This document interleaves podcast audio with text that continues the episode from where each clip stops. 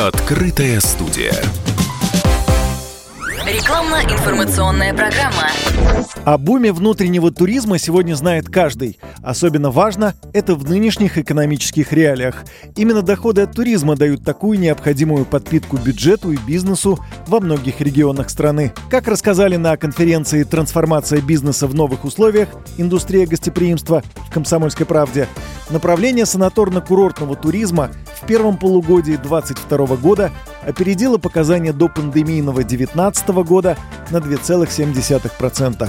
О стратегиях и трендах рассказал Сергей Хворостяный, заместитель генерального директора по международным связям и туризму курорта «Роза Хутор». Наша стратегия была на активный туризм, на внедрение активного туризма. И мне кажется, этот тренд, он сохранится на ближайшее будущее, однозначно. Конкретные примеры, два слова. Это, например, лагерь Нахаза, расположенный на территории Сочинского национального парка. Вот в рамках «Розы Хутор» мы его открыли. Единственное, о чем мы сожалеем, это то, что не смогли удовлетворить весь спрос на посещение этого лагеря. Следующее – это проведение каких-то таких уникальных мероприятий, в том числе активного туризма.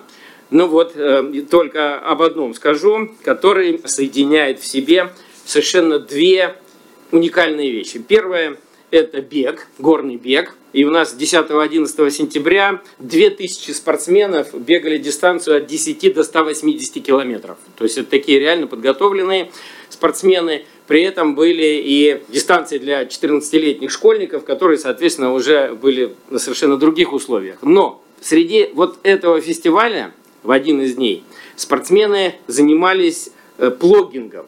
То есть они бежали по горным маршрутам с мешками для мусора и собирали этот мусор. То есть, понимаете, мы говорим о каком-то устойчивом развитии, и в том числе, безусловно, складывающейся из активного образа жизни и заботе об окружающей среде, думая о следующих поколениях. Мне кажется, что вот в нынешних условиях, ну, такая стратегия наша должна быть в том числе на развитие, ну, наверное, новых каких-то глобальных рынков – и мне кажется, в ближайшие пять лет это точно будет определяться развитие туризма, внутреннего туризма стран ШОС и на территории евразийского нашего э, содружества, сотрудничества, содружества. Ну, потому что в данном случае ЕАЭС и ШОС является, собственно говоря, таким ядром всей Евразии. У нас до э, ковида в 2019 году были гости из 106 стран.